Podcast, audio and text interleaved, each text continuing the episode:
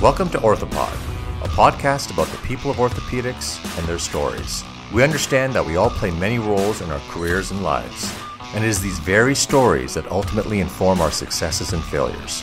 Hi, it's Mo Bhandari from Orthopod, and today we have a very interesting session. We're going to be able to talk with a resident and orthopedic surgeon about burnout.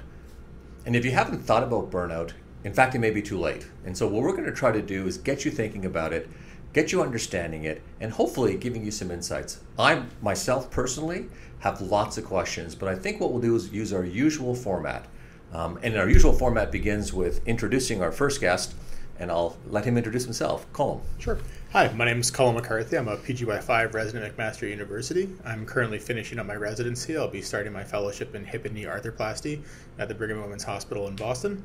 Uh, very excited about that. And I first got my start in uh, wellness from a resident perspective through the Professional Association of Residents of Ontario, and then again through Resident Doctors of Canada. It's an issue that's very near and dear to my heart, uh, as I've seen multiple trainees come through, multiple staff members come through and it was one of those things where we're really great at advocating for our patients. We'll lay down in traffic for them. We'll do literally everything that we can.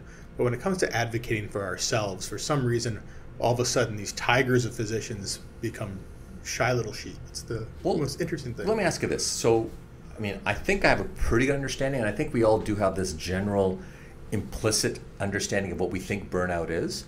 Do you have a definition or some sort of general metric we can say okay this is what we think burnout is as a starting point? Sure yeah. Uh, there's a great definition the Maslach burnout inventory uh, which uses the traditional definition of emotional exhaustion depersonalization and a decreased sense of personal and self-accomplishment. But what does that mean on a day-to-day basis? It's much more difficult to discern. Right. It's one of those things where when you're looking at art it's hard to define, but it's easy to spot. Yeah. And burnout from the same way. It's that physician that you see in the hallway that used to be smiling, that really had was a great patient advocate, that had a smile, and all of a sudden that smile sort of slowly fades away. Right. So you mentioned that you got started in this on a personal journey, and you know you you were introduced it through personal uh, health and well being. Was there a specific moment where you thought, you know, this is this is this has become real for me as you personally? And if it is, um, is that how you started seeking knowledge about it, or has it been more about awareness, and then through awareness you realize that you're at risk? Um, it started for me with a personal moment where PGY one, I was yeah. sitting there looking at my apartment window. Yep.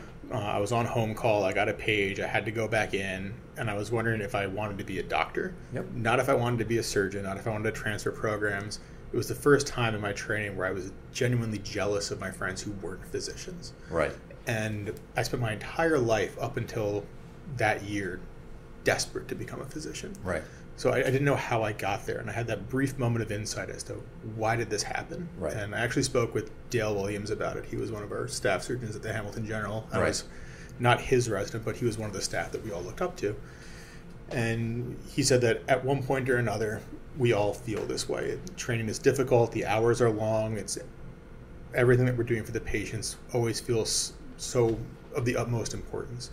And it's difficult to bear that responsibility and how you respond to it, how you prioritize it, and how you find your own time really makes all the difference whether or not this is a, a worthwhile endeavor for you. So let me ask you this. So you have this moment, I mean, a pretty critical moment, and I can guarantee that there probably isn't a trainee and probably even outside, you know, when it comes to medicine, anyone in their jobs, there's a point in which you look at your life and you think, is this is this what it's meant to be? And you look for switch. In fact, one of our early podcasts, uh, the first one with Dr. Brad Petrisor, we talked a lot about transitions and what it means and you know fulfillment. But when you have it as a trainee, you have a job, you have an expectation, you've had this moment. Did you talk to anyone about it? And if you did, um, how difficult was that? And did the response help you or did it further alienate you? And this is the kind of the I'm trying to get to the storyline as we kind of dig deeper. Yeah, I, I, had that sort of moment where I started openly talking about it to more of my colleagues, whether it was the staff surgeons. I mentioned it to Dr. Petrisor, I mentioned it to Dr. Williams, I mentioned it to my uh, my colleagues uh, that were in the program, and the common thread was everyone at one point or another had those moments where they thought about doing something else and the, everyone's general narrative of getting into medicine. For me, I was a college dropout. I did search and rescue for Hurricane Katrina. All I wanted to do when I got back was to get into surgery. So it was sort of this mind blowing moment that I might have wanted something else. Okay. And talking to these other people, these other role models that I had, my colleagues, hearing them talk about that this was also something that they went through made me not feel isolated in this.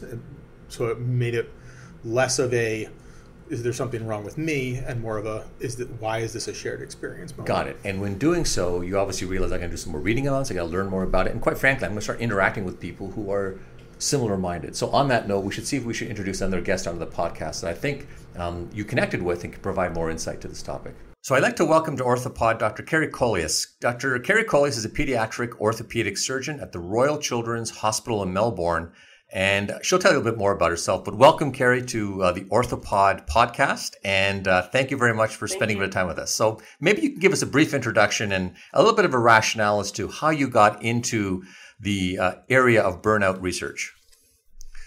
Yeah. So, um, so in terms of my background, I um, I spent before I came back to Melbourne, where I originally did my fellowship.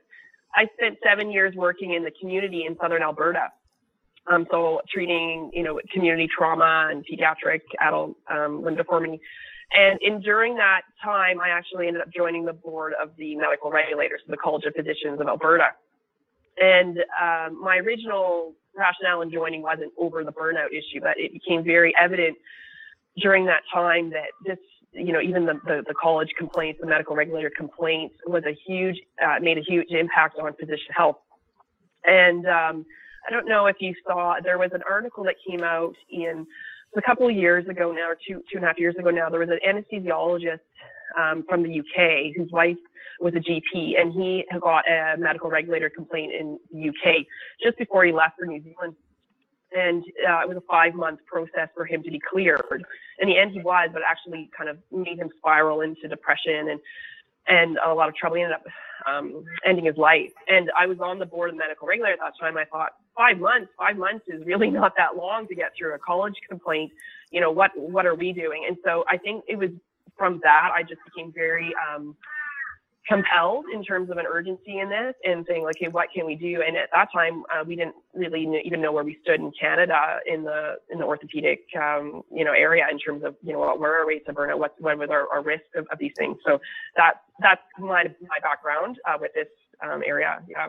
So, so I was just talking to Colm about you know definitions of burnout, and I think you know for most of the orthopod listeners, the membership of Ortho Evidence, I think we often think of it in some degree. I think I also think of it uh, probably erroneously as the end. You know, it is like I'm just done. I'm going to quit. It's the uh, I think I think you had said it before we got on air, which is you know I'm right at the edge. Um, and is that is yeah. that when we recognize burnout, or do you look at it as a different, you know, more of a spectrum of issues that ultimately lead to a very, very potentially in some cases a very unfortunate um, health state. Yeah, well, I mean, certainly uh, that we don't want people to get to the point where they actually have to abruptly stop, and that's actually fairly rare for surgeons. I mean, we kind of just carry on and you know we shackle up and we just kind of get it done. Um, and so I think a lot of us are just sort of working in this you know, we're, we're detached, we're cynical, um, but but we don't experience much joy in the work that we do. And so, you know, we're we're not at the end where we're like, oh my goodness, like I have to stop working, right? And so many of us, I mean, and certainly our results from the Canadian Orthopedics um, survey, which we'll talk about, I'm sure, um, show that you know the, the, majority of respondents, you know, were like distressed. So okay, so yeah, okay, so so like so, why don't you tell us about that survey then? So, this is a survey to orthopedic surgeons yeah. in Canada. Yeah, so this was done in November 2018 uh, in partnership with the Canadian Orthopedic Association Continuing Professional Development Committee. Um, and we sent this um, survey, uh, and it was two different formats one to trainees, so residents and fellows, and one to uh, consultants, like attending surgeons. So, sent um, to everyone. And we found actually surprisingly that uh, 55% of the attendings um, actually met criteria for distress using a validated screening tool, um, which w- was shocking. Um, we, we figured that the resident rate would be up there. Resident rate was about 40%, and that would be consistent with other uh, published um, studies. But, but I think we were just really taken aback at how many people were affected and in a very distressed you know, scoring like highly distressed um, um, scores. Yeah. So, well, so, anyway, so that that was presented in the um, the Montreal meeting this past June, and it's it's pending publication with Canadian Journal of Surgery actually. So, so let me so let me jump in here, and I'm going to ask Colm this question, but you know, jump in uh, to Carrie on on your insights on this. But so if if we now identify, um, and it's becoming more and more awareness around the fact that we're seeing, you know, more people are at risk. I'll, I'll, say at risk, or or maybe I'll use the word subclinical sense of burnout, where you don't think you're you're you know you you think you're managing, but in fact, evidence would suggest you're not managing, and if you don't find a strategy, yeah. you're in trouble. When like are there intervention strategies? Like like what is the what is the like what is the target here? Is it to get residents to be aware that hey, you should first be aware, or is it more about should we be introducing health and well-being strategies at the same time. What's the, I guess, the priority for us in this area? Yeah, for Col- for Colm or me? Well, wh- whoever wants to jump in, i he, he looks like he's deferring to uh, you. So why don't you why don't you start? I'll let Colm yeah. jump in. So, so I mean, two years ago, the, the discussion around burnout was all in terms of like personal resilience, like oh, you got to do more yoga and meditation, yeah, right. and it was all on the individual, and that that's out now. I mean, well, I'm not going to say it's totally out, but there, there is a role in, in for that. But it's really focusing on the system issues, um, you know, in, in terms of what can be done to, you know, avoid burnout for for workers right?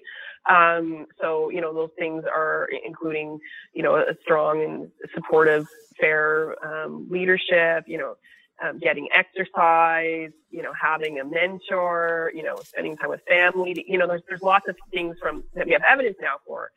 Um, so I think there's obviously a role for ma- making people aware of this. But then, okay, you can make people aware all day, but if the system is really stacked against you, to, to, to help, you know, stacked against you, then that's not helpful, right? And so we're still in this sort of um, awareness, I think, zone. But really, um, there's getting those of us are sort of involved with this quite quite a lot. We're, we're really calling for more system change um, and accountability, and, and in terms of even measurement within our organizations. Like, I mean, there's a role for personal measurement. There are you know tools out there for that but also, you know, for organizations, for hospitals, you know, how are your workers doing? Are, are, are your workers all burned out? Like you, I probably want to know that if I was a CEO, right? So, or chief medical officer. So, um, you know, I think this this transition is happening. We're not totally sure, obviously, how to, to totally solve it. Um, for me, I think one of the things I've sort of come across more recently is is how to um, embrace this or joy in work concept. I mean, you know, looking for the places in work that can give you joy, that you can you can bring joy to others, and how that is very fulfilling and meaningful. So that's yeah. okay. That's really helpful. So, Colm, you've just heard Dr. Kollias's general take on the issue. What do you add to this? I mean, like you're like so you've you, you've been going through that process. I'm sure you've been working with other residents who are probably confiding in you that you know they're having similar situations. You're talking to folks, probably faculty members what strategies do you believe, based on the, on the list of evidence-based strategies that you've probably read about and you know uh, you've just heard, seem to work? Um, from what I've seen on a personal day-to-day basis, is the first step, and this is going to sound super out of the the AA handbook, is recognizing that there is a problem. So recognize there's a problem. Recognize yeah. that there is a problem. Recognizing that it's okay to talk about it if you recognize you have a problem and you, and you feel like there's no safe place to go to, no safe venue to discuss it, it in a lot of ways, is, in my opinion, that sort of sends you down a, a cyclic depressive cycle or a, yeah. a, more distressing cycle.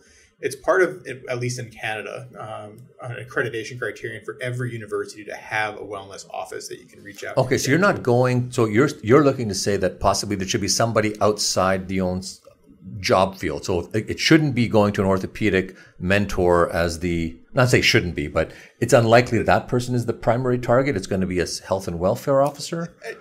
Like I would have thought that I would have thought you'd want to educate uh, the surgeons to say if someone comes to you, you should be ready to respond um, in a way. And I guess the question would be, what would be what would be someone's initial response? So you go and relay it, and maybe I'll go back to Carrie about this. Carrie, so a resident comes up and relays, as Colm, you know, suggests that, you know, I'm feeling, I'll use the word burnt out generically, but I'm, you know, things aren't going well. What would you anticipate or what, what should be the response to that resident from a yeah, mentor? I mean, yeah. I mean, support, like listen. That's the biggest thing rather than trying to like fix it all right away. Like obviously, like just really hear them out and try to figure out what the reasons were. Cause I mean, in many times, you know, is that resident having even um, problems with your peer group, right? Because we know that a supportive work environment, especially a, a close working group with colleagues, if you have like a best buddy at work or whatnot, I mean, that is protective against burnout. So, you know, ha- has there been a relational falling out with the members of the peer group and the residency group? Um, is, are they getting bullied? Is there some just are they victim of some disruptive physician behavior? Or, you know, or in some cases, maybe it could be that there's personal stressors, you know, they're having marriage, marital trouble or, or, or those kind of things. And so I think depending on what the issue is, the solution is going to be different. I mean, some of that I think it's important to be to be very supportive as a colleague or or ment, you know or mentor or leader. Um, there is obviously that role as well for profession, you know, clearly professional assistance for this person. I think those two go really hand in hand. And in Canada, at least, there's you know there's good resources to help trainees for that. So, um, yeah. That's pretty good. Okay, so Colm, do you want to add to anything? Yeah, I think the point that we're sort of getting to is there's a lot of formalized uh, resources out there. There's the wellness office. There's the uh, the accreditation mandated uh, individuals. But as surgeons, our first look is going to be towards that co-resident that you work with every day. That that Yeah, so faculty member. you buddy a- a- idea, right? yeah. Yeah. And I think one of the big holes in terms of our our prevention and our resiliency training uh, is how do you be that person? So if I were to come to you, Dr. Bhandari, I'm like, listen, Yeah. I'm my wife just had a kid three Yeah. weeks ago. I don't know what to do. She's not sleeping. I'm not sleeping. I'm on call. And you were to tell me like, I've been through this. I've had a similar experience. This is what it was like uh, when I was doing uh, this situation. Right. Or just sort of generally understanding how does one start that conversation and keep it open Got it. is the uh, the important thing. Okay. Okay, that's very helpful. One thing that okay, thank you. One thing you mentioned, Carrie, that um, that I did have a chance to read recently, and you'd sent some really uh, interesting literature to take a look at. But there's a paper, I'm not going to go to the detail of it, but I know you'll both know about it: career fit and burnout among academic faculty. And really, the bottom line that I got from it is, is that if you get people doing stuff they're passionate about and like, they're going to enjoy work a lot better. Now that seems like, you know, kind of pie in the sky, which is, you know, the reality is not every part of work is always going to be, you know, the most enjoyable. But I guess how is it if you recognize you're in a situation, and I think many, I would be sh- shocked if there isn't an orthopedic trainee or a clinical trainee or someone in their life, I mean, broadly speaking, outside of medicine, that doesn't sit down at some point and reevaluate just why they're doing what they're doing. And they have that moment of either resilience where they're going to figure it out or they head down another path, the path that you would probably, you know, ultimately um, typify as being the path to a burnout situation. Are there ways, if you recognize you're in that situation, to is it is it too much of a fantasy to think that you can only do what you love at work? I guess is the question, right? The whole issue of passion, and if you're passionate about the work you do, um, it quote doesn't feel like work, and you're enjoying it. So there are going to be aspects of our day that we really, really love, and there are going to be aspects of our day that are is purely work. And for some people, I imagine it's the administration part they don't like, but for some, they love the administration. It's the other part. So, you know, I'm giving an example here. Are there strategies or are there places someone can go to figure this out? And I, maybe I'm getting too granular, but it does seem to be a fundamental goal of trying to be happy and avoid, you know, as a preemptive strategy is to figure out your purpose and some degree joys, the joys you have in your daily life. And I don't mean work, work is one of them. There may be other parts of life balance that you consider, but is there a broader sense to handling all this? Yeah, I mean that that study um, that you mentioned, it was a, a group of internists. Uh, I think it was at Mayo Clinic. So, um, you know, it, it's applicable. I mean, it's hard, it's hard to say whether we can apply it broadly, but certainly, um, uh, you know, the, the the guts behind that was, you know, if your thing is doing admin, you know, you should be trying to do that 20% of the time. If your thing that you love that gives you joy is research, then you should be doing that, you know, at least 20% of the time. Um, you know, that being said, like for me, like I quite like administration, but do I want to do administration 100% of the time? Absolutely not. I mean, that would probably shred me, right? Right. So, um, I think if, if you can kind of aim for that 20% ish uh, um, area, I think, I mean, at the end of the day, we still need I mean, some of us have like 100% academic appointments and, and maybe aren't doing clinical medicine anymore. Yeah. Um, if that's the route we've chosen, most of us still have to see, you know, patients, and most Yeah. of us do get meaning out of seeing those individual patients, right? So I think that the key is, is knowing yourself, knowing what makes you happy, what gives you joy, what gives you meaning, and try to kind of focus on ramping up those areas if you can, or really advocating for yourself with your, you know, in your institution. Like, I really want to do this. This makes me happy, and also leaders, like acad- or you know, faculty or department leaders, really need to be asking that of their their staff, like. What you know? What gives you joy? What gives you meaning? How can I help with that? How can it? Because you're going to have a more engaged, effective worker if you're actually able to cater to that. Well, let me ask you this. So you interact with this topic to lots, both, you know, and, you, and it looks like you've been strong advocates and you've been trying to create awareness, and you're obviously uh, producing research as well to help inform the situation. What do you feel is the most underappreciated aspect of the research you do among the communities in which you're trying to do, do it? So you're both in orthopedic. So in the orthopedic or broader medical community, what do you think is the biggest misperception about burnout? Or among the bigger misperceptions about burnout? Uh, it's not doesn't affect me. Yeah. Not my problem. Okay. Yeah, not me. Yeah, that's the biggest misperception. So when you have that person who says, "Okay, well, clearly you have this issue, I don't," how do you like? Is that just an end door? Like there must be strategies that one might use um, to first self-evaluate, and if they think they have um, someone watching this podcast says, "You know, I think I have a colleague who could use this," but that colleague is likely to be Yeah. defensive. What would be the? Is there any sort of tool, any sort of resource that we can? Resource, yeah. Yeah. Yeah, so so um, there is a free online uh, resource. It's, it's through MedWeb Solutions. Med- Okay, so that's out of the. It was Mayo. It's from the Mayo. Okay, Yeah. so I have to say that it's from MedWeb. Okay, Yeah. um, and it's called um, uh, Physician Wellbeing Index.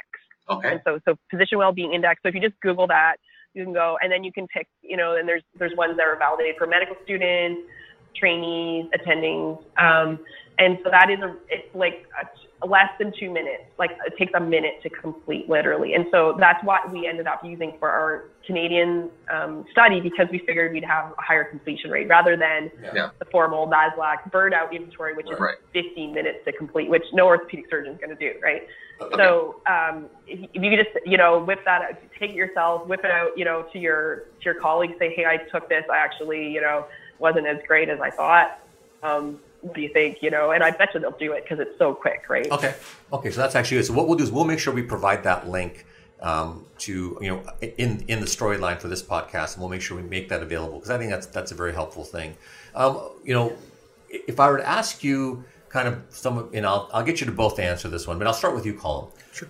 What what advice? Um, I guess in, in this case, if you have to give advice to to, to the viewership, who- you know, whoever watches this, right? What what message do you want to give them about burnout? What would be the message that you want to convey to that group? Sure. I'll ask you as well after this, Carrie. there's a couple of different angles to take from this and the one that i've always sort of found makes the biggest difference is when people think about burnout they think about themselves at the center of burnout and is this me or not the thing that we're often missing with physicians uh, is we tend to be very egocentric uh, the rates of burnout among resident spouses is the same as the rate of burnout among staff physicians so it's not just me. My wife is at risk of burnout as well. My children are at risk of burnout as well. When they survey uh, the kids of, uh, of uh, physicians, they're asking them not necessarily that you spend more time with me because families tend to be tremendously understanding of what you need to Yeah. do, the sacrifices that we make as a collective, but they want you to be more present when you're home. Right. So, as physicians, we try to excel and do everything to the best of our abilities. And we tend to let our work life bleed into our personal lives. Draw those lines. Become the best father, best mother that you can. Become the best partner to your spouse. Find something outside of work that brings you joy. Become the best cyclist uh, that, that you can do.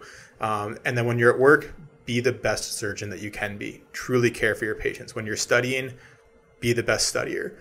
Be the best at whatever it is that you're doing, but don't spread yourself too thin. Yeah, so I think you're kind of saying stay in the moment and Stay in the moment. and also have a, a diversity of of I wouldn't say interests, but opportunities that keep you kind of level, right? And there's Yeah. always the you know buckets of things that do that make you fulfilled in life. Yeah. Okay, it's great. Thank you, Carrie. Any thoughts on your point? I mean, uh, again, this seems to change with time for me in, in many ways, but I've been sort of lately focusing on, you know, what I can do from a cultural standpoint, for instance, in, in my department, right? And so, and certainly that's in previous jobs, that's also been something near and dear to my heart. And a lot of that, you know, involves community, breaking bread together, you know, actually, you know, helping to uh, foster the environment so people can get to know each other and really get support to each other because that is free. you know, that resources for each other are free. And, and also trying to just kind of lead by example and just, you know, show vulnerability and, and talk about this with trainees and with other consultants and, and, you know, that is an email format. I mean, certainly after presenting this data, like from our Canadian study, you know, seem to be getting lots and lots of requests or people coming to me. And, and, and also I had that also when I was on that, the medical regulator in Alberta, like, you know, I'd get phone calls like from random physicians, like, help me, like, what should I do? Right. And so, um, I think just putting yourself out there and, and as well, like all of us can show that we are, we're champions for this and try to support our colleagues. And, and, um, that's my thing right now, but no, you know, that might that might have a different focus in another year, but that's what I'm working on. Well, I think that's great, and you know, it's incredible how quickly time flies, and uh, you know, we've we've basically in a very short period of time um, been able to. I think share and get insights from both of you around burnout. I think the fact that we're simply talking about it is the first important step. And I would put out to the viewers here on Ortho Evidence and uh, Orthopod to take a look seriously at the resources that have been provided. And I presume um, that you know they can get in touch with you if there's anyone who has a specific question. Maybe we might you know leave some sort of contact, either an email or some generic um, contact that we can get um, folks to contact you if they have interest in learning more or about getting specific resources. On that note, I'd like to thank you both for taking time out of your busy, busy days to help us think about this. And I hope you a very restful, peaceful, enjoyable day. Thank you both. Thank you. Thanks for watching Orthopod. Stay tuned for more episodes.